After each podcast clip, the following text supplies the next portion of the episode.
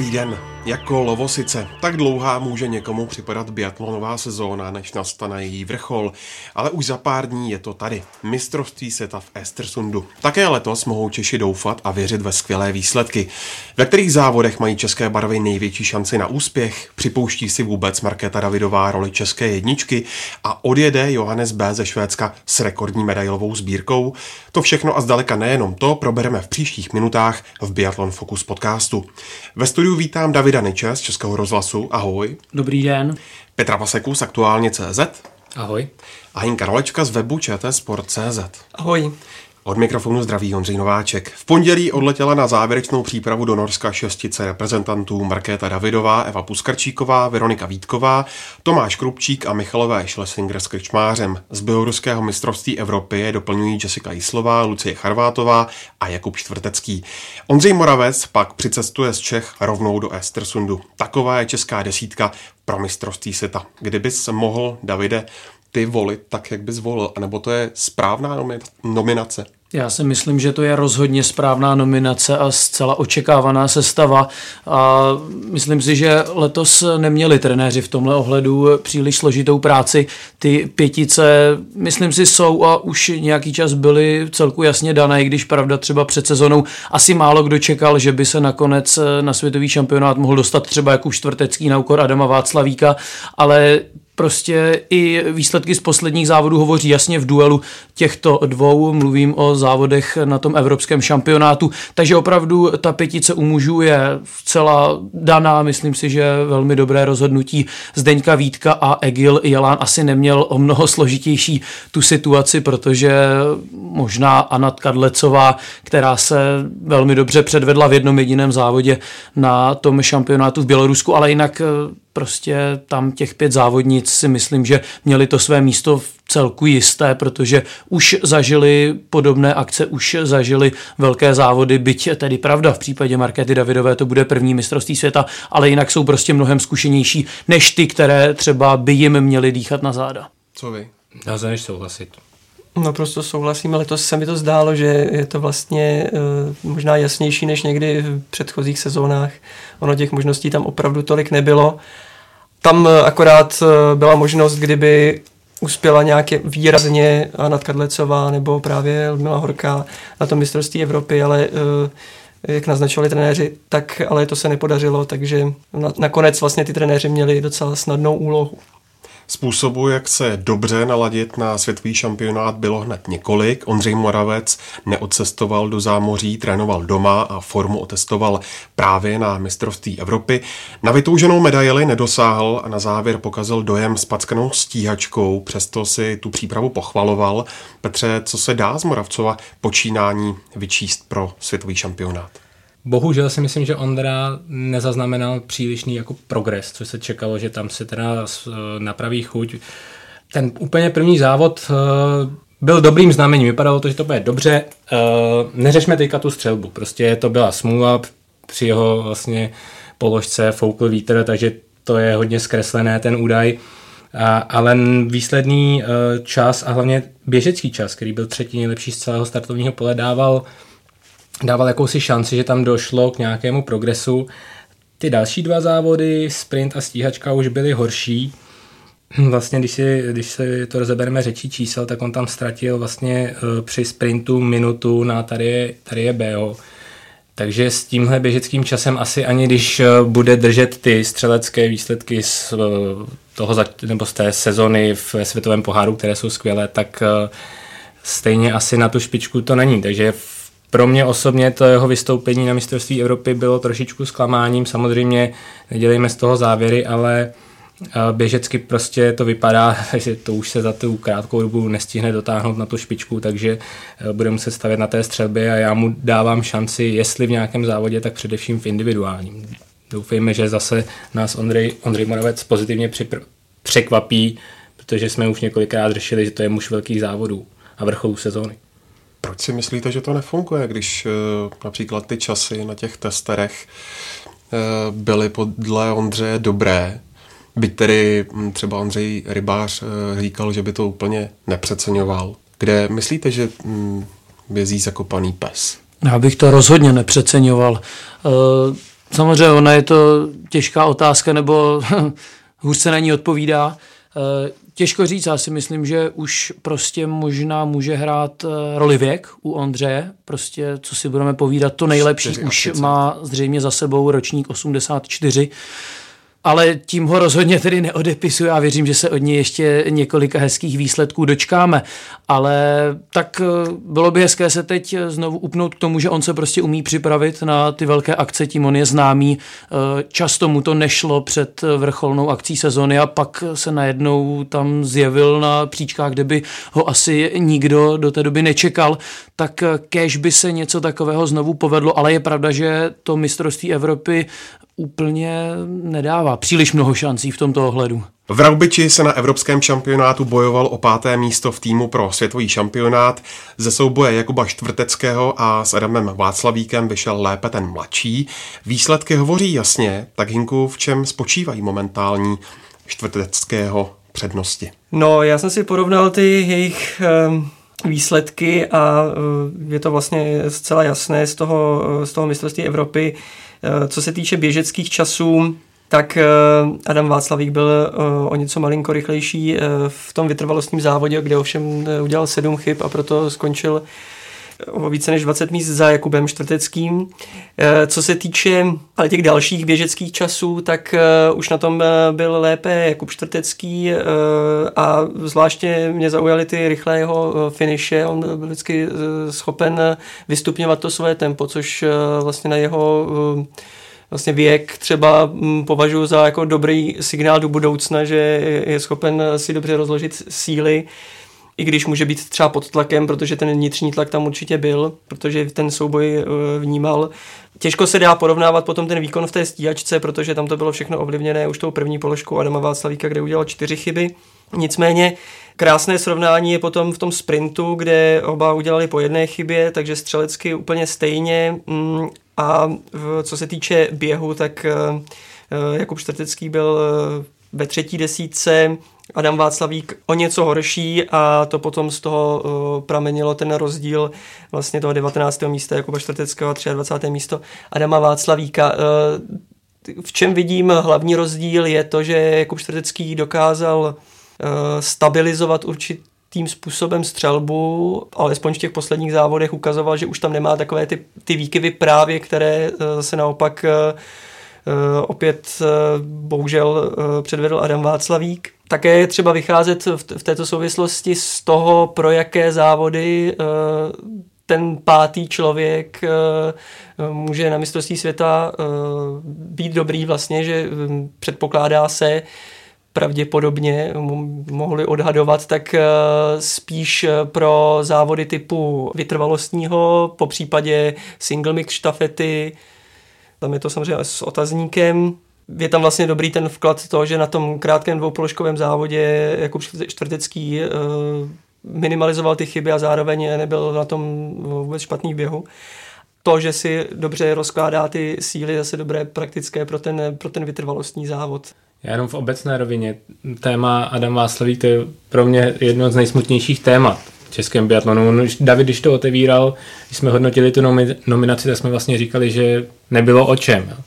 A on naopak ve svém věku by teďka ta jeho forma měla gradovat, ty výsledky by měly přicházet, čekáme na ně už několik sezon a pořád uh, nepřichází vždycky ta střelba nebo jedna položka, takže hrozně mě to mrzí, že, že se mu nepodařil ten jeden závod, kdyby opravdu si spravil to sebevědomí, nebo respektive dva třeba po sobě, aby prostě začal jezdit stabilněji. No. Hmm. Adam, to Bohužel, je... já musím říct, že bych zrovna Adamovi účast na mistrovství světa moc přál, ale prostě tady nebylo co řešit Jakub Čtvrtecký. Už i v těch závodech světového poháru prostě předvedl, že asi na to má teď prostě víc než jeho v tomto případě konkurent v boji o, o nominaci. No a nesmíme zapomínat taky na trojici, která měla své jisté, Michal Schlesinger, Michal Krčmář a Tomáš Krupčík. Posledně jmenovaný ukázal hlavně v Antersalvě a kanadském Kenmore, že dokáže konkurovat absolutní světové špičce. Horší to už bylo v Soldier Hollow, ale tam ve vysoké nadmorské výšce zřejmě zauřadovalo astma.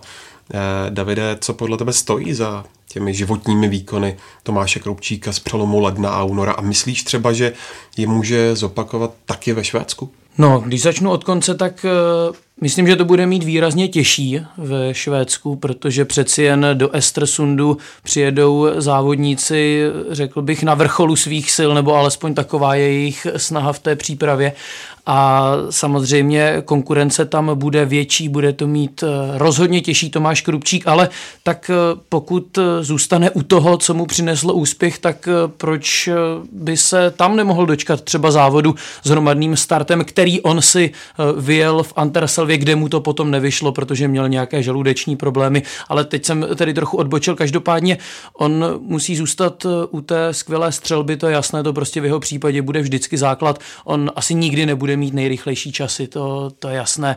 V jeho případě prostě je třeba spolehnout se právě na sestřelování terčů. No a když k tomu přidá nějakou tu nastavu v podobě nechci říct teď alespoň průměrného běhu, ale pokud ze sebe opravdu vyždíme na trati maximum a pokud se to zrovna sejde, tak si myslím, že může klidně atakovat pozici nejlepšího českého závodníka v některém ze závodů. Neříkám, že bude o krok napřed před ostatními závod co závod, ale věřím, že klidně třeba v individuálním závodě může předvést pěkný výkon. Kežby. po zdravotních problémech se zády a po nevýrazných výkonech se Michal Schlesinger zdá se ve Spojených státech konečně chytil. Petře, jak vypadá jeho forma pár dní před mistrovstvím světa? Tak další, další z matadorů naší reprezentace.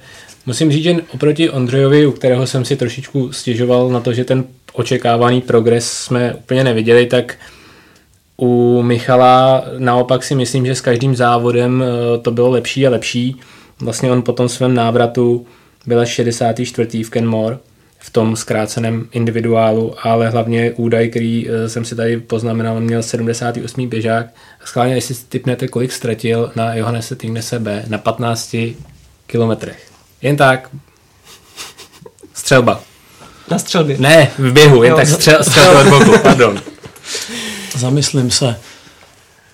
Přiznám se, že nevím, ale když to zmiňuješ, tak to bude asi velká darda, jak se říká, tak uh, Něco přes tři minuty? Ještě nějaký typ? Dvě minuty 50. Tak já to prozradím, na 15 kilometrech ztratil 4 minuty a 36 vteřin. Takže tam bylo vidět, on to sám i jako pak uh, hodnotil, že se opravdu trápil na té trati. Ale uh, samozřejmě v Americe už to bylo něco jiného, vlastně 19. ve sprintu. Uh, I běžecky se uh, tam výrazně posunul a pak ten výkon ve štafetě, ten už byl, řekněme, velice velikým příslibem, protože samozřejmě ten běh stále, stále bylo vidět, že na trati nestačí na ty nejrychlejší, ale byly tam dvě čisté položky, rychlé, takže eh, s jeho zkušenostmi a se vším, co je za ním, douf, taky doufám, že se podaří vygradovat eh, ta forma i směrem k mistrovství. A stejně jako u Ondřeje, a vlastně David to zmiňoval i u Tomáše Krupčíka, zase bych jako doufal ve, kvalitní výsledek hlavně v tom individuálním závodě. Ale musí být zdravý. Musí být zdravý, samozřejmě. To je základ. Pokud to dobře střílí, tak z toho není vůbec špatný výsledek. V posledním podcastu po Anterselvě jsme se tu rozplývali nad výkony Markéty Davidové. V Kenmore ještě dokázala přidat skvělé druhé místo ve zkráceném vytrvalostním závodu. O něco hůře dopadla ve sprintu ve Spojených státech. Výborný výkon, ale opět předvedla ve stíhačce. Hinko, jaká, jak se podle tebe vypořádává Davidová s tím, že eh, ve Švédsku bude českou jedničkou a zřejmě nejobletovanější eh, českou reprezentantkou? No, myslím, že deklaruje jasně to, že si to nechce nějak připustit a říká, že tam s žádnými vysokými cíly nejede, takže si na sebe nechce prostě plést byč nějakého, nebo nějaký tlak si na sebe nechce sama utvářet. A zmiňuje prostě, že chce hlavně co nejlépe zastřílet. A to je pravda, že od toho se opět odvíjí eh, a s tím eh, stojí a padá její výkon, protože pokud eh, neudělá nějakou výraznou chybu na střelnici, jako třeba právě litovala hodně toho sprintu, ve Spojených státech, kde urychlila eh, dva výstřely a eh, dva výstřely byly chybné.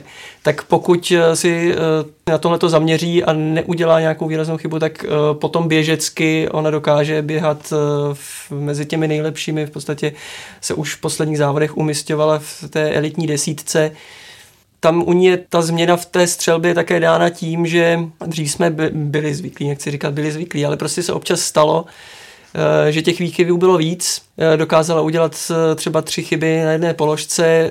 Před sezónou udělali s, s trenéry s Egilem Jelandem nějaké změny, co se týče polohy a na stojce údajně tedy změnila ten systém, systém, že střílí po nádechu, nikoli po výdechu. Se, se vším se zřejmě vypořádala docela, docela rychle a dobře. A e, pokud vlastně e, ona zvládne, e, myslím si, že pro ní bude klíčový ten závod, ten sprint. Pokud zvládne ten sprint obstojně bez právě toho střeleckého excesu, tak myslím, že se může, může odpíchnout k výborným výkonům. V Americe udělala pár chyb, ale potom ve stíhačce dokázala skvělým výkonem se posunout o mnoho míst dopředu. Dokázala už si i to, že dokáže odstřílet čtyřpoložkový závod uh, bez chyby, což je taky velice podstatné. No a doufejme, že to nedopadne třeba jako v Novém městě, kde právě třeba sprint možná i vinou nějakého tlaku, eh, který na ní určitě byl už v té době, tak eh, pokazila, nedostala se ani do stíhačky. Takže eh, věřme, že už i s tímhle umí pracovat lépe, už má tu zkušenost a nestane se jí to a můžeme se těšit třeba na pódiová umístění, doufejme. No bude to velká prověrka, zkouška její, řekněme, psychické zdatnosti, protože ona předvedla, že na to má, to je jasné, tady není o čem pochybovat, ale teď je to tady, že jo, každý se ptá, je tu světový šampionát, tak co teď? Teď jsou tu medaile, najednou se jde o medaile z mistrovství světa, ale já jsem v tomto případě docela optimistou, protože ona na mě nepůsobí jako závodnice, která by se hroutila z nějakých velkých momentů a myslím si, že není biatlonistkou, která by eh,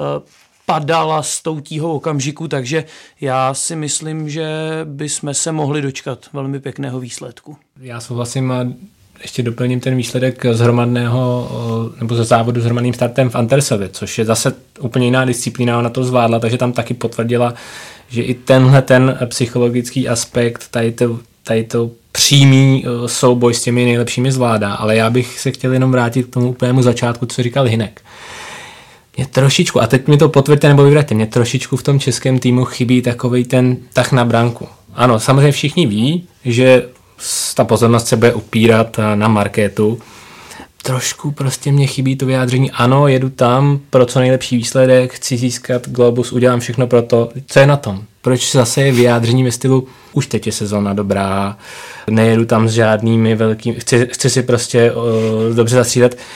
Já samozřejmě to ještě nejsme v té kategorii mužů, kde třeba tohle je víc na místě, ale prostě mě tam trošku chybí i z toho týmu takový ten ano, my to přiznáváme, víme, že to je super talent a když se všechno podaří, může závodit s nejlepším. Je to takové zase přihr, jako připravování půdy na něco, že co kdyby náhodou to nevyšlo. To mě v tom českém týmu hrozně chybí. Někdo, kdo, aby to Markéta za to vzala řekla ano, jedu tam pro co nejlepší výsledek, pokusím se získat eh, ne medaily, ale třeba udržet eh, červený triko a získat křišťálý globus. Nechybí vám tohle v českém týmu No taky? já chápu, že fanouškovi tohle chybí, že čtenář eh, má rád, když se dočte o tom, jak si jeho oblíbený závodník jede pro medaily, ale na druhou stranu já tomu ze strany toho českého týmu naprosto rozumím. Chápu to, protože oni pracují s 22 letou závodnicí, to je zase druhá věc. Já vím, že to teď eh, možná působí, eh, jak to nazvat, eh, neodevzdaným dojmem, to rozhodně ne, ale možná to může působit tak, že se snad někdo schovává za co si, ale prostě je třeba brát v potaz to, že Markéta je opravdu mladou závodnicí a kdo ví, co by se nám honilo hlavou, kdybychom teď odjížděli na světový šampionát eh, v roli největšího favorita a měli bychom tam potvrdit to, že za náma je kus práce a několik skvělých výsledků, tak eh, třeba by se nám z toho zamotala hlava. Proto jsem říkal to slovo, že, že to deklaruje. Ono je otázka taky, um, jak to deklaruje na venek a jak potom eh, na té trati to dokáže v sobě um, cítit, jestli opravdu ten tak, já myslím, že zrovna u ní ten tak na branku potom v tom závodě po tom startovním výstřelu uh, jako nechybí. Mm, no. Souhlasím, já jsem v sobě trochu probudil toho fanouška, který prostě chce slyšet to odvážné. Ale já ti rozumím. Po sprintu a stíhačce v Soldier Hollow by se mohlo skoro začít jásat. Veroniko Vítková, vítej zpátky. Jenže po prvním umístění v desíce přišla hrubě nepovedená štafeta dvojic. Davide, jak se to má se záhadou letošní sezóny? No, záhada to je, to je fakt. Když se vrátím úplně na začátek sezony, tak připomeňme, že ona na tom byla velmi dobře na, závěrečné přípravě, měla nejlepší časy ze všech českých závodnic a najednou přišly závody, no a všechno bylo špatně. Takže těžko říct, samozřejmě je jasné, že problém je v běhu, Ona vůbec nestřílí špatně, mimochodem je 13. nejlepší eh, závodnicí, co se týká práce na střeleckých položkách, eh, takže zakopaný pes je jinde, prostě jde o běh, který není dobrý a já bych eh, Zrovna tady v tomto případě si dovolil porovnat Markétu Davidovou s Veronikou Vítkovou. Mně prostě přijde, že Veronika se výrazně víc trápí úspěchy, které už jsou za ní, které už má za sebou. To by mi dala možná teď, kdyby mě slyšela, ale prostě mám za to, že ona biatlonem žije natolik a chce být tak úspěšná, že se prostě někdy trápí tím, co bylo. To ji možná trochu brání v tom předvést eh, výrazně lepší výsledek v tom dalším závodě. Je to jen můj pocit, tak to na mě působí, ale uh, myslím si, že někde tam by možná mohl být problém. A třeba nebýt nepovedeného závodu hned v úvodu prvního světového poháru v pokluce třeba by dnes bylo všechno úplně jinak.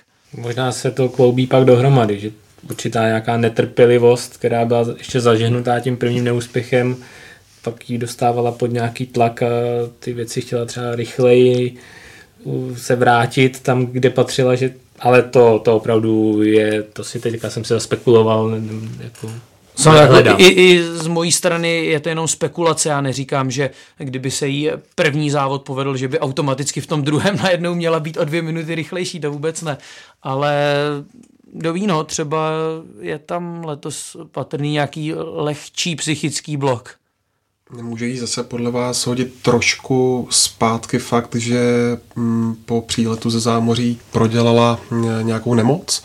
To je otázka. Já se přiznám, že eh, nevím, o co přesně šlo. Nějaké a nachlazení, teploty. Tak to samozřejmě nikdy není příjemné, už jenom protože zase se to člověku dostane do hlavy. Eh, na druhou stranu, kde kdo s tím může pracovat tak, že naopak zase má ten argument, že se v přípravě stalo něco takového a že může jít naopak s, čistý, s čistší hlavou do těch závodů. Takže Těžko, těžko říct. No, já doufám, že se prostě teď potvrdí to, že je Veronika v tuhle chvíli nejzkušenější českou závodnicí a že se to nějakým způsobem srovná. Myslím si, že to určitě není nemožné, protože teď toho času bylo docela dost a uh, ono se skutečně často, nechci říct, rozhoduje v závěrečné pře, uh, přípravě, ale dá se tam toho stihnout hodně. Tak snad uh, se ukáže, že se Veronika Vítková neflákala, když to řeknu v nadsázce samozřejmě. Ona jistě dřela a snažila se doladit veškeré detaily, ale snad se to teď projeví právě v Estersundu.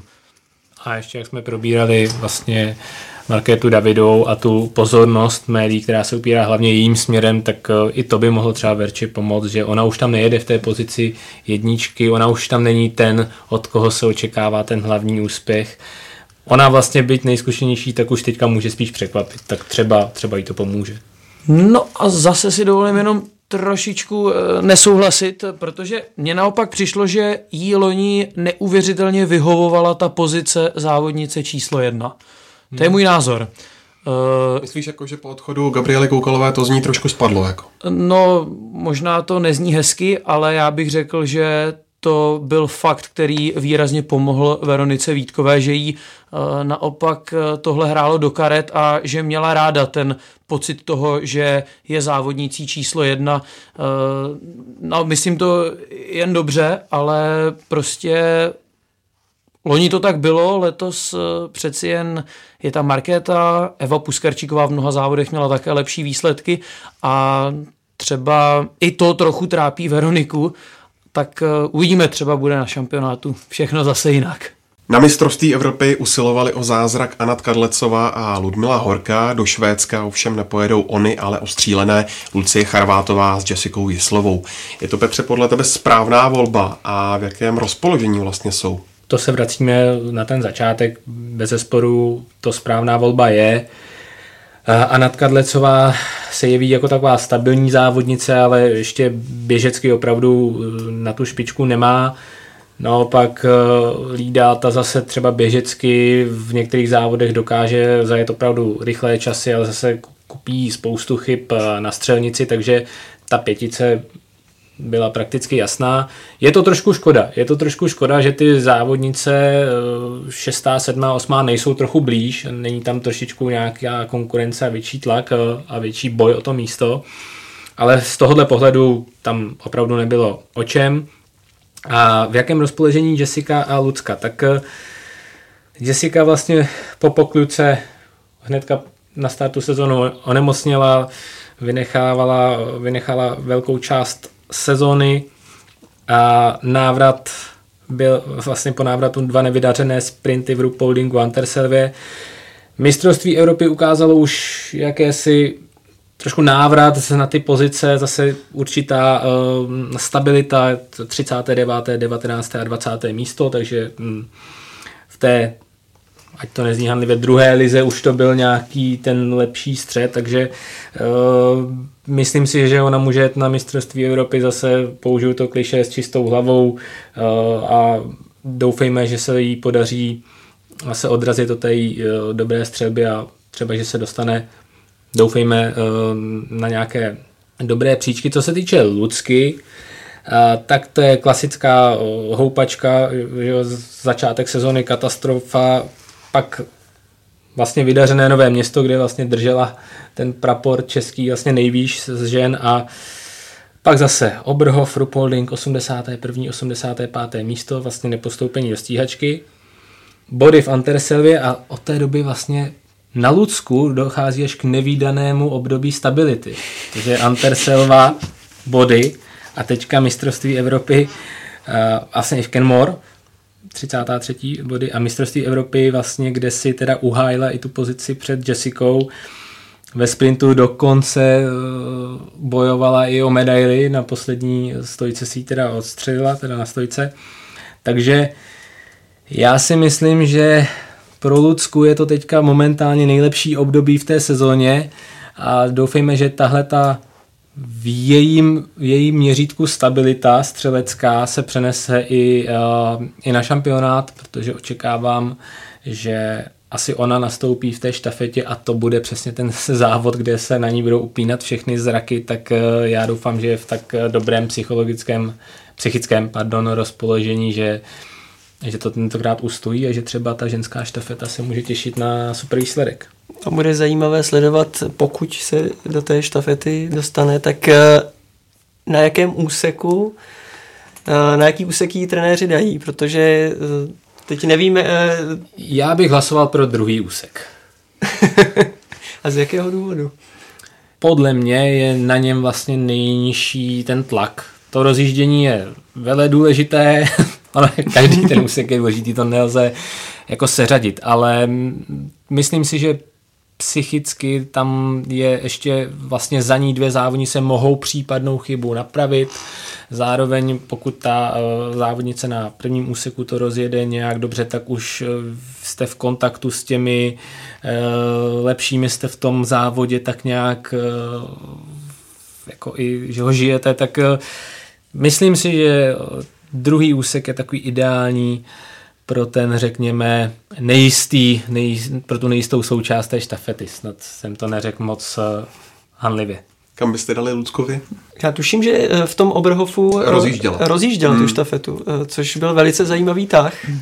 A ono to taky má něco do sebe, protože ten první úsek, tam myslím, že nejvíc, nebo nejvíc, to je taky těžko říct, ale že hodně záleží na rychlosti střelby První úsek, ještě tě doplním, má vlastně pro ní by mohl mít výhodu v tom, že to pr- ten první okruh se nemusí jet uh, úplně naplno. To znamená, že ta první střelba uh, nemusí být uh, v takové zátěži, že vlastně tam se trošku taktizuje, ale samozřejmě zase jak komu co vyhovuje. Jo? Samozřejmě, když tam nepřijedete zase v té tepové frekvenci, na kterou jste zvyklí, tak třeba uspěcháte tu ráno nebo něco, ale tohle je třeba pohled, který vlastně třetina závodu, že se nezávodí tak na 100%, tak i to by třeba mohlo jí vyhovovat. Je otázka, jak to bude vypadat eh, na mistrovství světa, eh, protože v ženské kategorii občas se do toho dupne i eh, hned v tom prvním kole. To těžko odhadovat úplně. Ale ten, nevím, jestli by to ten první úsek taky nestálo za to zopakovat, když to vlastně přineslo úspěch v tom Oberhofu. No, já si myslím, že pokud třikrát minete, dobijete a znovu netrefíte, tak je úplně jedno, jestli jedete první, druhý, třetí nebo čtvrtý úsek. Prostě věřme, že Lucka předvede to, že na to střelecky má, nebo že prostě udělala alespoň nějaký pokrok a že tam bude nějaký progres a že třeba naváže, když se vrátím na nové město, protože tam to bylo velmi dobré, tak eh, kež by se to povedlo teď v Estersundu. Ještě jenom závěrečná čtyři slova, jo? Vítková, Charvátová, Davidová, Puskarčíková. Dobře. Stříbro. Páté slovo ještě, pardon. Češi zvolili pro závěrečnou přípravu málo známý areál OS uprostřed Norska. Jak jim to může Hinku prospět? No, myslím si, že to uh, může vlastně z velké části prospět, protože ten areál znají dobře norští trenéři, nedávno byl rekonstruovaný, Myslím, že tam budou mít klid, já nevím, jestli, jestli tam bude ještě někdo eh, z těch eh, špičkových týmů, to si, to, to, to si nejsem jistý, spíš bych si typoval, že ne. Eh, všechno tam je v dostupné vzdálenosti, včetně toho, že potom ten přesun do Estersundu není nějak obtížný, ne, nepoletí tam reprezentanti, ale pojedou. Je to nějakých 4 hodinky 300 kilometrů, 4 hodinky. Je to podobné, co se týče podnebí, zhruba. Po počasí eh, by tam mělo celkem vyhovovat. Díval jsem se eh, na předpověď a možná nějaké lehké sněžení, silnější vítr dneska, zítra, ale to myslím si, že by nemuselo hrát roli. Jinak, eh, I když možná paradoxně by ne, nebylo špatné si vyzkoušet potenciálně větrnou střelnici, která se dá očekávat v Estersundu. Michal Krčmář naznačoval, že už to poslední uh, soustředění zase tolik nemůže změnit. Nevím, jestli prostě takové jde o to, to naladění, uh, takže nasátí prostě nějaké té uh, předzávodní atmosféry. Tým je tam do pondělí, tuším, a potom už míří do Švédska.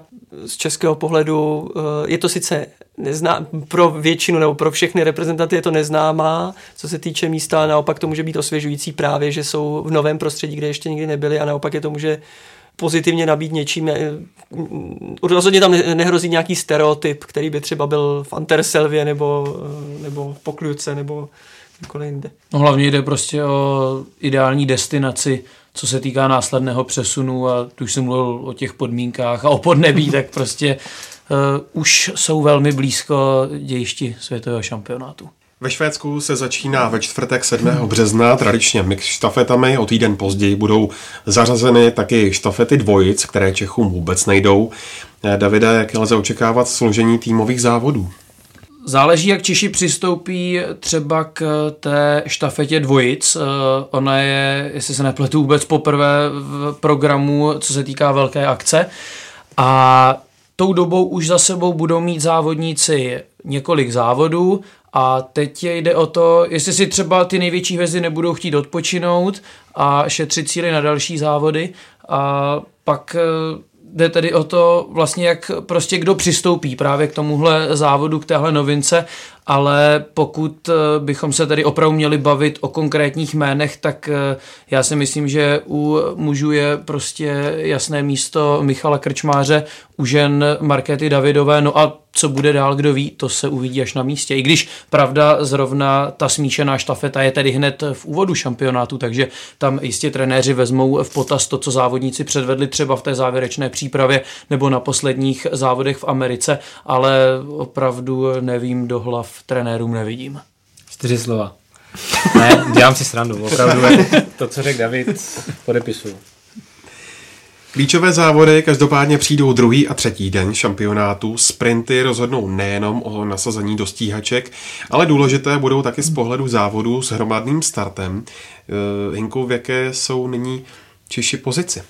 Momentálně ne úplně v závidění hodné, co se týče té nominace pro uh, závody s hromadným startem, protože na mistrovství světa připomínám, že uh, jde 15 podle pořadí světového poháru a další 15 podle podle úspěchu na tom daném šampionátu. No a nejlépe je na tom Michal Krčmář, který je 17. a na 15. Nora Bientegorda ztrácí 30 bodů, což není úplně málo. Mezi ženami Markéta Davidová je 20. a ten ta ztráta na 15. místo je ještě větší. Takže jedinou, jedinou cestou asi bude ta cesta přes výsledky na, mistr, na mistrovství světa, což eh, je svazující na jednu stranu, protože tam vysí ten, eh, ta hrozba toho, že prostě v posledních závodech Češi nikoho nebudou mít. Pokud se nepovede sprint, na to navázaná stíhačka, tak ten tlak se bude stupňovat potom v tom vytrvalostním závodu, kde zase ten tlak není úplně dobrý, protože rozhoduje každá rána.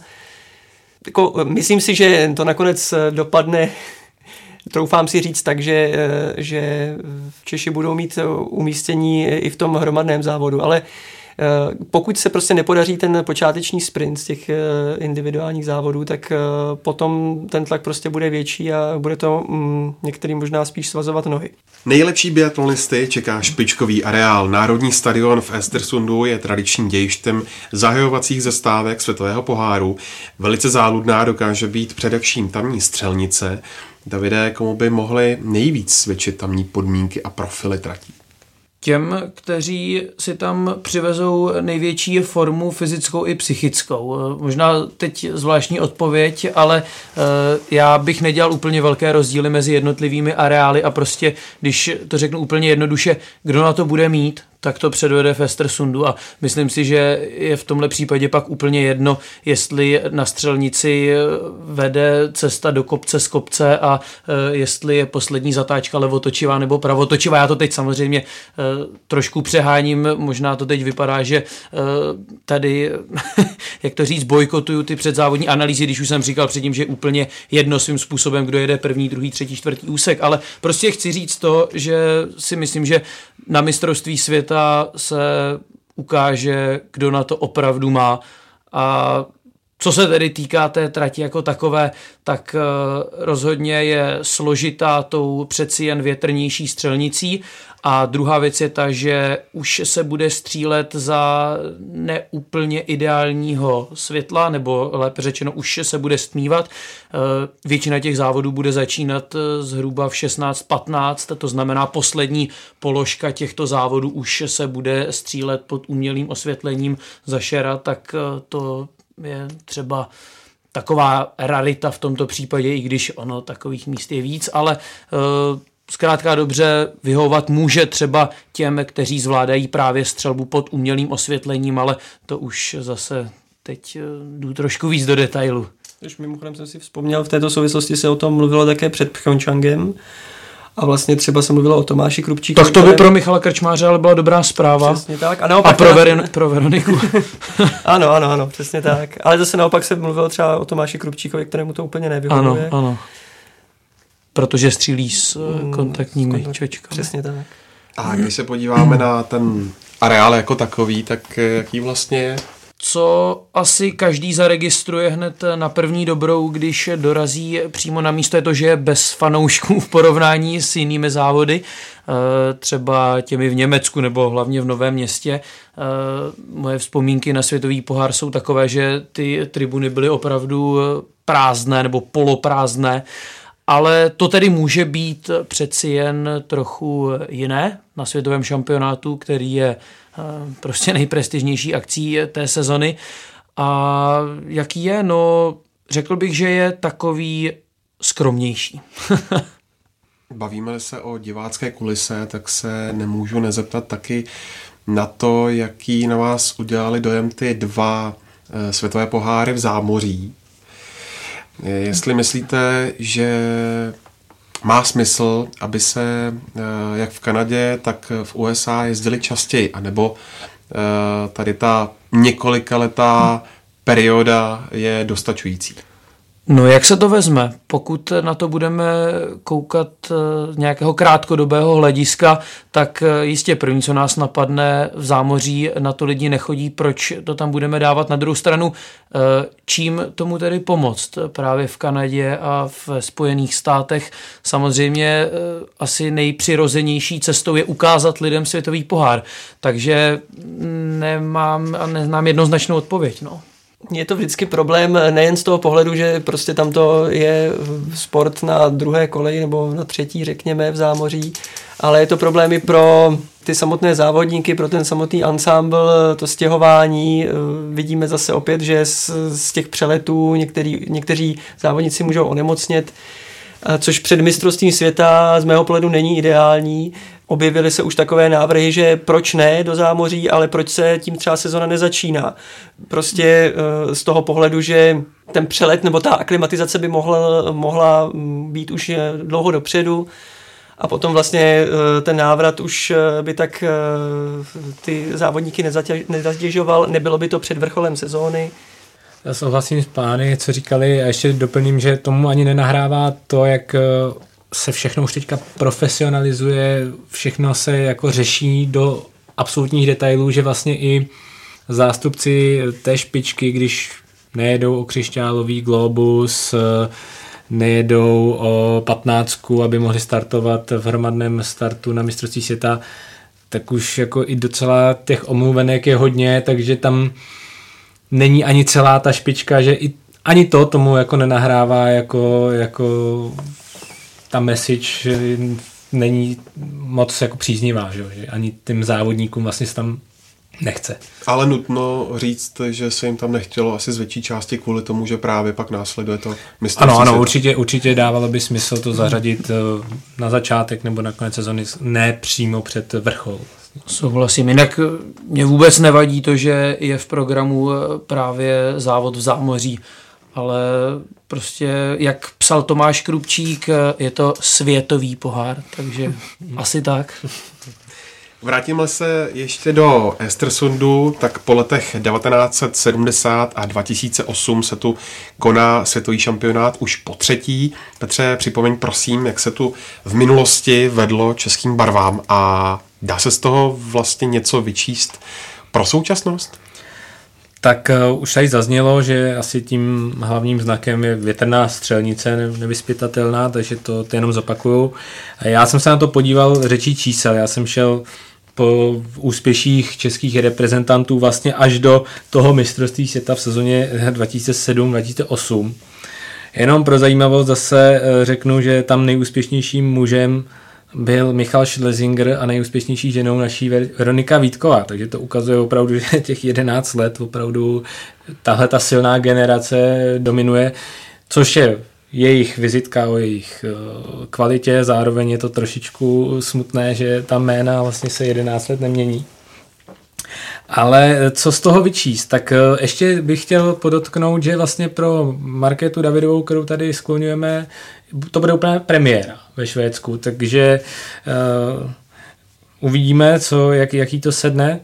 A dál, co, co mě zaujalo, tak uh, jsou výkony Veroniky Vítkové, která teda nevím, eh, jak ten areál má ráda nebo nemá ráda, nevím, neznám její osobní výpověď, ale od roku 2000, od sezony 2012-13 vždycky se umístila aspoň jednou v top 10. Vlastně už v té sezóně, kterou jsem zmiňoval, byla devátá ve sprintu, sedmá ve stíhačce. Mohl bych pokračovat, eh, byla několikrát i mezi třemi nejlepšími, ale nechyběla tam nikdy, takže z toho by se eventuálně dalo vyčíst, že hm, ty podmínky tam ní můžou svědčit. A naopak mužům v posledních letech ty mezi nejlepšími eh, chybí. Vlastně poslední úspěch velký zaznamenal opět Michal Schlesing, který byl třetí v individuálu, ale to už je teda ze sezony 14-15. Takže poměrně starý výsledek a jenom teda zmíním nejúspěšnější uh, českou historicky je Gabriela Koukalová, která dokonce tři závody v Estesundu ovládla. A ještě já ne, nebudu asi vypisovat nebo vyčítat eh, všechna ta umístění, ale ještě zmíním, že se tam poměrně daří české mix štafetě. Vlastně za to období, co jsem sledoval, tak v roce 12, 13, 13, 14 a 15, 16 byla mezi třemi nejlepšími. Vždy u toho zase teda byla Veronika Vítková, Gabča, kterou jsme zmiňovali, vždy u toho byl Ondřej Moravec, a jednou teda dvakrát Michal Schlesinger a jednou Zdeněk Vítek, takže i trenérská stopa tady v Estersundu, nebo, takže co z toho vyčíst? Těžko říct, ono zase se vracíme k tomu, co říkal David, tak eh, je to vždycky o té momentální připravenosti, o tom momentálním konkrétním závodě, o těch detailech, ale eh, když se podíváme do historie, tak Verča vždycky byla úspěšná v, ve Švédsku, takže doufejme, že třeba si to letos schovávala opět do Švédska. Myslím, že důležitým aspektem je ale také to, že v Estersonu se většinou začíná ten světový pohár. To jsem chtěl Takže... říct, že to je trošku zkreslující, že to je vždycky úplná, úplně odšpuntování té sezóny, takže uh, to je zase úplně něco jiného než, než ten vrchol. Tak uh, tolik, tolik jako uh, výlet do, do historie. Když jsme nakousli léta minulá, je třeba zmínit ještě jednu drobnou aktualitu z minulého týdne. Gabriela Koukalová naznačila, že v květnu už to konečně rozsekne. Cože se to chystá rozseknout, o tom se budeme bavit ve druhé části Biathlon Focus podcastu. A povíme si taky něco o největších favoritech i černých koních. Pokračujeme dále, zůstaňte s námi.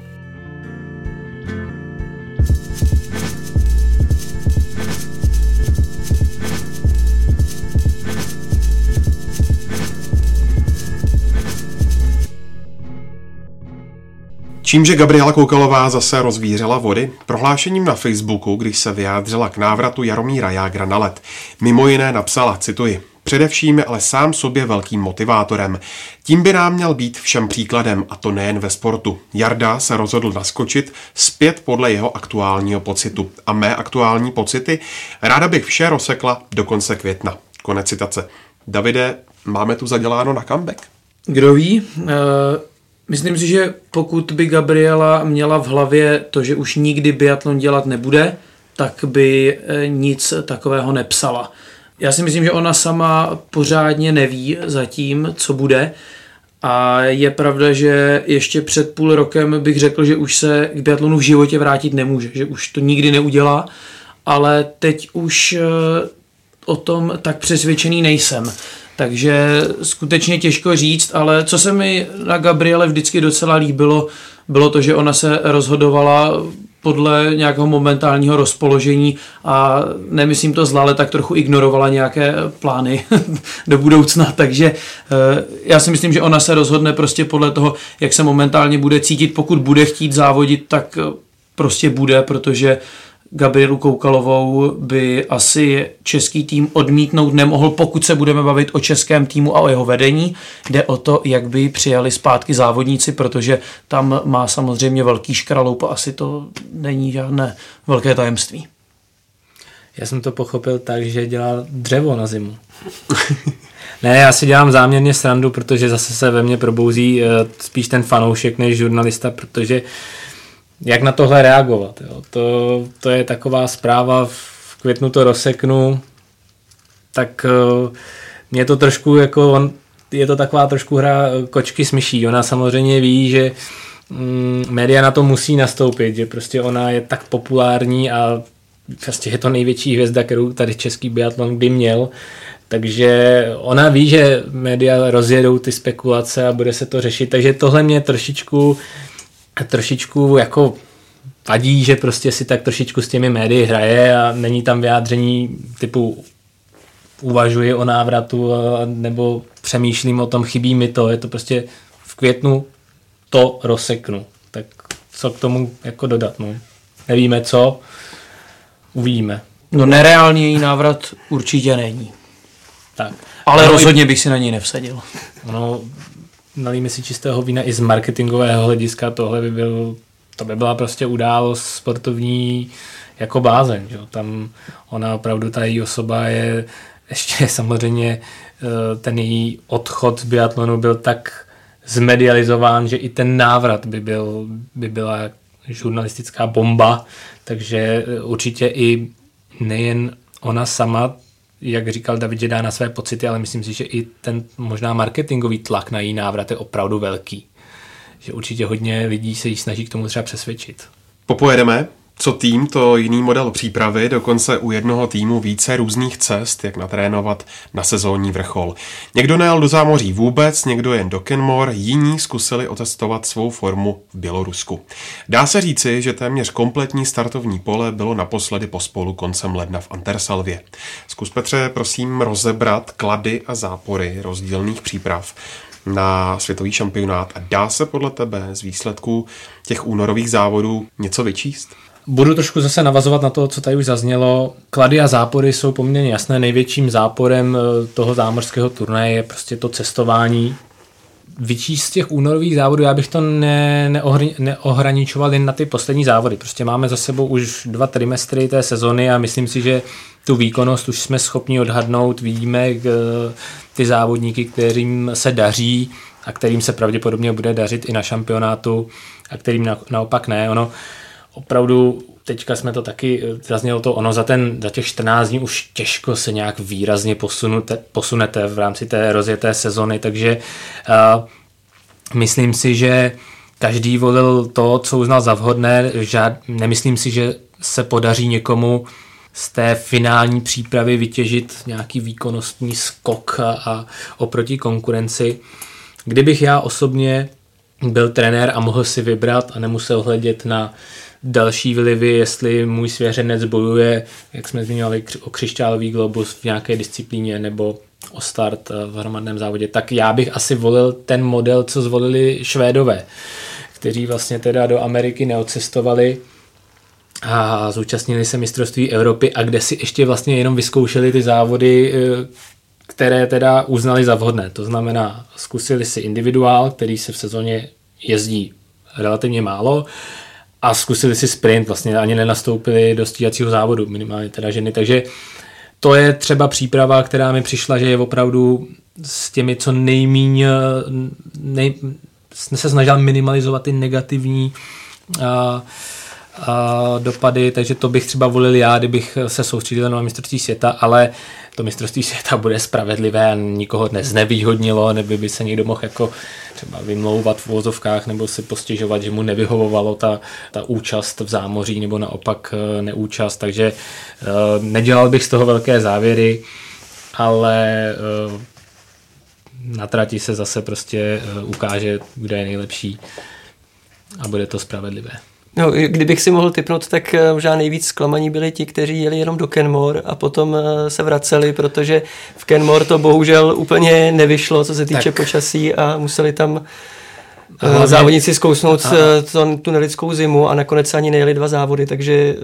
A hlavně zmiňme Pavlínu Fialkovou, no. která právě z těch důvodů, které tady pořád omílám dokola, že uh, chcete získat body v té své disciplíně, kterou vedete, ona tam odcestovala kvůli závodu s hromadným startem a vlastně se nejel, tak jela zpátky a ale zase si to vynahradila, letěla do Anterselvy, tam je krásně sluníčko, takže, takže tak. Když se zmínil Švédy, ti loni zazářili v Pyeongchangu, domácí tratě eh, v Estersundu znají dokonale, diváci je poženou. Jenom tlak a očekávání je tak mohou tížit. Hinku, dokážou Švédové navázat na ty olympijské úspěchy? No bude to velmi zajímavé sledovat, protože od té loňské sezony se toho zase tolik v tom švédském týmu nezměnilo. Hlavně zůstal trenér eh, Wolfgang, Wolfgang Pichler, jediný, jediná opora, která vlastně ten tým mužů nebo žen opustila, eh, nebo opustila, ona nuceně opustila kvůli, kvůli mononukleózu je Fredrik Lindström, který vlastně od začátku sezóny téměř nezávodí eh, kvůli zdravotním potížím. Ty uh, mladé tváře, které se představily a které překvapily v Pyeongchangu, tak ty opravdu prožívají progres, tak jak se, jak se dalo očekávat. Takže Hanna Ebergová, od ní bych od ní bych opravdu čekal velké výsledky v Estersundu. Eh, to tež třeba od eh, Sebastiana Samuelsona, když tam to v tom vyrovnaném mužském poli, mm, no, ne vyrovnané ženské pole, ale mm, eh, myslím, že tento bude mít o něco složitější. Vlastně letos je to taková bronzová sezona pro Švédy, když se podíváme na výsledky v těch individuálních závodech, tak samá třetí místa. Eh, Sebastian Samuelson byl třetí ve sprintu v Oberhofu, eh, Martin Ponsiloma, ten prožil velký progres, tak ten byl třetí ve sprintu v Novém městě. celkově 37. což ještě v loňské sezóně ani zdaleka, tam byla až někdy kolem stovky. Hanna Ebergová třetí několikrát ve sprintech v, v Rupoldingu, v, Obrov, v v Novém městě ve Stíhačce a Například eh, Mona Brorsonová ukázala skvělou formu teď na mistrovství Evropy, kde dokázala porazit právě i Ebergovou a celkově je 23. Takže ten tým je tak obrovsky vyrovnaný, že a ta vyrovnanost se projevuje třeba i v těch týmových závodech. Eh, dokázali zase muži vyhrát, podobně jako v Pyeongchangu, tak dokázali už letos vyhrát štafetu, ženy byly druhé. Je to tým, který eh, si myslím i s tou přípravou a i s tím, že tedy všechno směřují uh, k tomu jednomu vrcholu, uh, tak myslím si, že to uh, budou velcí favorité. No já to řeknu stručně, já Švédům docela věřím. V biatlonu se dá odhadovat přesný výsledek jenom velmi těžko a jak jsme naznačili, vzhledem k různým přístupům k přípravě je to ještě složitější. Přesto se zdá, že forma Němek šla vzhůru a to neberu v úvahu Lauru Dalmérovou, od níž se dá očekávat opět špičkové naladění. Naopak třeba Italky v zámoří úplně nezářily. Pokud pomineme ty největší favoritky, Davide, eh, jejichž jména tu často opakujeme, tak kdo by podle tebe hmm. mohl v závodech žen nejvíc překvapit, anebo na koho si ty osobně nejvíc zvědav? Rychle se zamyslím. Um, no, mluvili jsme o Švédech, tak uh, co třeba Brorsonová Ebergová, protože na evropském šampionátu v Bělorusku měli velmi dobré výsledky, když samozřejmě to byla trochu jiná liga na mistrovství světa, to bude o něčem jiném, ale tak uh, myslím si, že tyhle dvě asi nejsou považované za vyloženě ty největší favoritky, ale myslím si, že zrovna oni by se mohli ukázat v dobrém světle. No a na koho jsem zvědavý, uh, co třeba Kajsa McErainenová, která je favoritkou vlastně každém závodě, dokud nepřijede na mistrovství světa nebo na olympijské hry, když to tak řeknu, sice na světovém šampionátu už několik medailí sice získal, ale zase má jenom jednu zlatou, což je vlastně neuvěřitelné s ohledem na to, kolik ona toho dokázala ve světovém poháru. Jenže přijde velká akce a McErainenová jako by tam nebyla. Teď jsem to asi přehnal, ale prostě ty výsledky nejsou zdaleka takové jako ve svěťáku, i když eh, Pravda, tedy ona nemá úplně skvělou formu v těch posledních týdnech a měsících, ale i tak já jsem zvědavý, není, jestli třeba konečně tedy neprolomí to trápení na těch vrcholných akcích. No zvědavý není jsem taky, ale kdybych si měl vsadit, tak bych ji neřadil mezi největší favority. Souhlasím, ani souhlasím. Nevím, ani nevím proč, ale myslím si, že se naplní ta tvá slova, že prostě hmm když přijede na mistrovství, tak jako by to byla tak, jiná kajsa. Taky z ní favoritku nedělám hmm. a je pravda, že vlastně ty poslední světové poháry asi nevyšly úplně podle jejich představ. Ten poslední už zase nebyl tak špatný, ale v tom prostředním trimestru nebo v tom druhém tam to bylo velké trápení. Jsem osobně obrovský zvědav na Tyril Eghofovou, protože ta se dokáže uh, taky připravit na ten pravý moment. A minimálně v jednom závodu si myslím, že uh, já vím, že se to dá odhadovat velmi těžko, ale myslím, že minimálně v jednom závodu uh, zautočí na zlato. Uh, co se týče té Kajzy, uh, já ještě bych se k ní vrátil, já se trošku obávám, že tam pokud bude víc foukat vítr, že to spíš bude hra proti ní, protože ona třeba na začátku sezóny vynikala tím, že dokázala vlastně na své poměry střílet velice dobře, ale na začátku sezóny byly vlastně všude docela dobré podmínky větrné a Myslím si, že to bylo tím, že vlastně tím, jak to bylo všude spravedlivé a ona dokázala uh, střílet maximum, tak potom se víc projevil ten její běh. Nevím, jestli v těch uh, větrných loteriích uh, se bude uh, se do, dokáže pohybovat tak dobře, ale hm, těžko říct. No. Tak když už jsme se tady tak zatypovali, tak já se tak přidám. Já myslím, pro mě největší, největší očekávání mám od Marte Roislandové, dříve Ozbové. Myslím si, že ta její forma směřuje k tomu mistrovství, takže tu očekávám já jako, že, jako hvězdu šampionátu. A komu bych to hrozně přál, byla, je Pavlína Fialková, která měla skvělý ten začátek sezóny. Ona pořád jezdí stabilně dobře, ale samozřejmě postupně se trošičku eh, z té absolutní špičky vytratila, takže za celou tu sezonu, která je skvělá, bych jí přál, aby aspoň jeden závod si vydařil a třeba si odvezla i medaily. To taková Anastáze jako Zminová. no, tak to samozřejmě s tou se musí počítat zase naopak pokaždé, když Přesně, je v programu velká akce. Je to prostě přesný opak Kajsi McCarrainenové. Třeba přijde Laura Delmérová a všem vypálí rybník. Eh, prostě těch adeptek je letos strašná, strašně velká řádka a eh, Italky jsme vůbec samozřejmě nejmenovali, protože ty taky od začátku, Dorotea Vírerová byla na začátku sezóny dominantní spolu s Kajzou. Eh, potom eh, Líza Vitelcová ji pomalu, pomalu doháněla. Opravdu těch adeptek je tam spousty. No. Do úžasné pohody se dostal v zámoří Nor Vetle Kristiansen, je mu 26 a ve světovém poháru letos nejezdí vůbec špatně. Teď dokázal vyhrát a být dvakrát druhý. Tak Petře, kde hledat černé koně v poli biatlonistů? Tak zmíněný Kristiansen určitě mezi ně bude patřit. Jemu se podařilo, nebo teď v posledních závodech se mu daří zalepit tu řekněme, díru po Emilu Egle Svensenovi a i legendárnímu Olem. Takže určitě on, on se zvedá. Eh, jinak já v mužské kategorii očekávám souboj francouzů s, s takzvaným norským B týmem. Představte, co by se stalo, kdyby postavili A tým.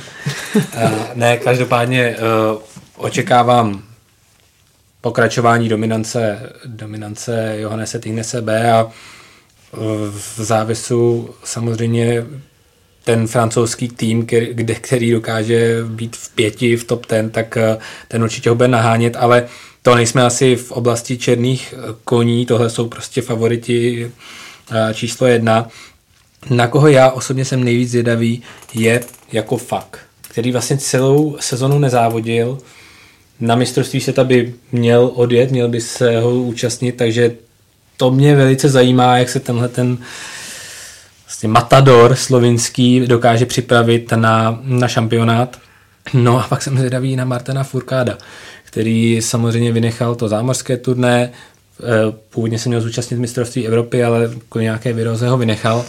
Takže co on dokáže tam vymyslet, eh, na to jsem velice zvědavý, jestli dokáže pozlobit eh, v nějakém z závodů mm, eh, Johannese a černé koně, ještě musíme se zase vrátit k těm Švédům. No. To není už jenom Samuelson, ale jsou to i Poncilu, Manilin. Ti v domácím prostředí, myslím si, že musíme počítat s, s každým z toho týmu.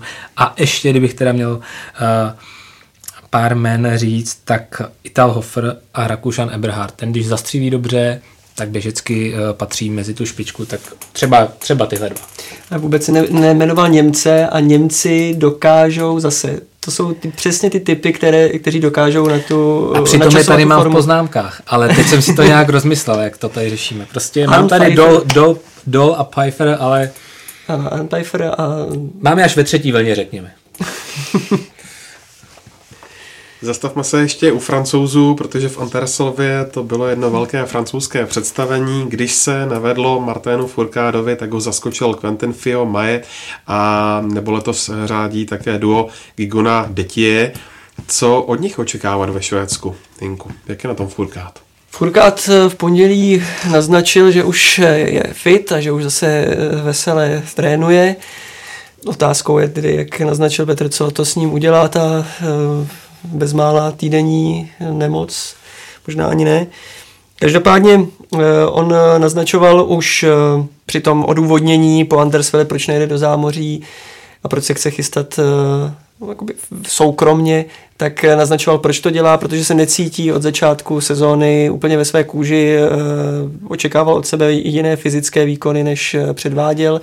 Je pravda, že pokud bych měl jmenovat nějakou jeho slabinu v minulých letech, tak by to možná byly ty finiše taky, ale teď to bylo víc patrné tím, že ve srovnání třeba i se svými reprezentačními kolegy, on prostě několikrát prohrál v posledních metrech, nebo i vzdal ten souboj. Nikdy do nich vůbec ani ne, nešel. Tak tam se tam možná ta fyzická nepohoda nejvíc eh, projevovala, jako nejvíc, byla nejvíc patrná. Každopádně uh, uvidíme po, po prvních závodech, jak na tom je, to asi eh, nebude, nebudeme tady uh, odhadovat, ale mě fascinuje ta francouzská uh, vyrovnanost skvělá, že oni opravdu v žádném závodě V žádném závodě se nestalo letos, že by uh, jeden z francouzů nebyl v, první desítce. To znamená, že vždycky alespoň jeden francouz, ale spíše dva, nebo tři, a nebo dokonce čtyři hned v první pětce, jako třeba v Anterselvě. To je opravdu uh, neuvěřitelné a že když už se teda náhodou stane, že to jednomu z těch uh, pěti vlastně nevíde, když jmenuji tedy Detieho, Fiona Majeta, um, Furkáda, Gigonata a ještě Jacqueline tak kdyby náhodou to nevyšlo, tak tam ještě v zámoří zaskočil Simon Furkát, takže je to Opravdu letos jsou francouzi neuvěřitelné pohodě a i kdyby náhodou Martin Furkát nebyl v té špičkové pohodě, jakože špičkové pohodě počítejme, aby byl schopen soupeřit s Johannesem B, protože on jinak v té formě je, ale vlastně na, té, jakoby, na tom druhém místě až, což je pro něj uh, málo. Tak uh, ostatní ho dokážou nahradit, anebo uh, rozhodně o medaile bojovat. Vlastně Fion Maje je jediný závodník, který tato v přímém souboji, řekněme, dokázal porazit Johannese Tigne sebe, když spolu na čtvrtou střelu přijeli v Anterselvě Uh, to byl závod, teď nevím, jestli byla stíhačka nebo závod s hromadným startem. S hromadným startem, myslím, že nakonec. Takže on je jediný, kdo ten skalp, aspoň ten dílčí že z poslední střelby, tak ho dokázal porazit. Takže on určitě bude jedním z těch hlavních vyzývatelů. No a na to, jak je to velké téma, tak jsme tu ještě vůbec nezmínili e, ruskou reprezentaci. Naposledy rozvířila stojaté hladiny e, Margarita Vasiljevová, Eh, která v úvozovkách zmeškala tři dopingové kontroly. Naposledy jí eh, antidopingový štáb hledal kdesi na Sibiři v Krasnojarsku, ale ona už mezi tím odletěla eh, do zámoří a za mm, tři tyhle ty zmeškané dopingové kontroly by automaticky měl následovat dvouletý distanc. Jak si myslíte, že se tady ta kauza bude vyvíjet? A myslíte si, že je tu opět téma Rusko a doping? No mně se zejména líbí to vysvětlení, že prostě to je smůla, že to je prostě náhoda. Jednou zapomněla, po druhé náhle odletěla a po třetí se ztratila v časových pásmech, no tak tak to prostě je chyba. Jsou pravidla určitá, já ji nechci, jako ctíme, ctěme presumci neviny a nemůžu, nemůžeme tvrdit, že se zapletla do něčeho, ale pokud ta pravidla jsou nastavená tak, že když třikrát vás nezastihne antidopingový komisař, tak asi z mého pohledu není co řešit. Všichni každopádně očekávají, že hlavní hvězdou šampionátu bude Johannes B. Pokud by nastoupil do všech závodů, včetně obou smíšených štafet, tak by mohl dosáhnout na jedinečnou sbírku sedmi cených kovů a třeba klidně všech zlatých. Je to v jeho silách, Davide? Myslím, že ne. Myslím, že bude rozhodně největší hvězdou toho šampionátu, že si odveze hodně medailí, ale Myslím, že sedm zlatých to nebude, to, to snad asi ani nejde, nebo samozřejmě ono to teoreticky reálné je, ale prostě se mi nechce věřit, že by tohle na mistrovství světa dokázal už jenom proto, že v dalších závodech se bude muset spolehat i na své v úvozovkách spoluhráče nebo uh, ty kolegy z té štafety, takže na, na sedm zlatých bych to úplně neviděl, na druhou stranu má velkou, velkou šanci aby to byl prostě nezapomenutelný a výjimečný světový šampionát pro ně. Já jsem třeba přesvědčen o tom, že Martin Furkát se vrátí ve velké formě a že v některém ze závodů Johannese Tignese potrápí, ale stačit to na něj prostě nebude. Nebude to na to, aby pravidelně Furkát porážel B a opravdu teda našlápnuto má JTBčko, jak se říká, neuvěřitelně. Když navážeme na eh, to, co říkal Hinek o těch francouzech, tak já si myslím, že jestli někde mu zlato určitě unikne, tak je to mužská štafeta. Nebo určitě. Vyškrtněte ze záznamu ne, toho třeba, určitě. Třeba, třeba nás překvapí, ale, třeba ale, to bude natolik výjimečný Samozřejmě, samozřejmě. Výkon, že... Ale kde, kde si myslím, že ta eh, šance mm, veliká je pro někoho porazit Johannese a Nory, tak je to právě mužská štafeta. Hmm. Vlastně ono, je prostě jinde, je radost eh, se na něj koukat eh, stylově výborný, ale hlavně je neuvěřitelně rychlý a on když k tomu zastřílí, tak prostě není co řešit, ale pořád je to biatlon, no. takže stát se může cokoliv a prostě na sedm zlatých to nevidím. Tak jo, slovy, pořád je to biatlon, se s vámi loučíme. Více do tohoto vydání Biatlon Focus podcastu už nevejde. Já jenom připomínám, že všechno podstatné z dění na světovém šampionátu jako vždy nabídne ČT Sport a web Sport.cz a seriál přímých přenosů startuje už 7. března. Tak jo, Davide, Petře a Hinku, moc krát díky za váš čas a vaše postřehy. A milí posluchači, vy vězte, že nás najdete na webu čtsport.cz a kromě toho taky vždycky na Soundcloudu, v iTunes, YouTube a nebo Spotify a taky na Instagramu a to pod lavičkou Focus Podcast. Mějte se hezky.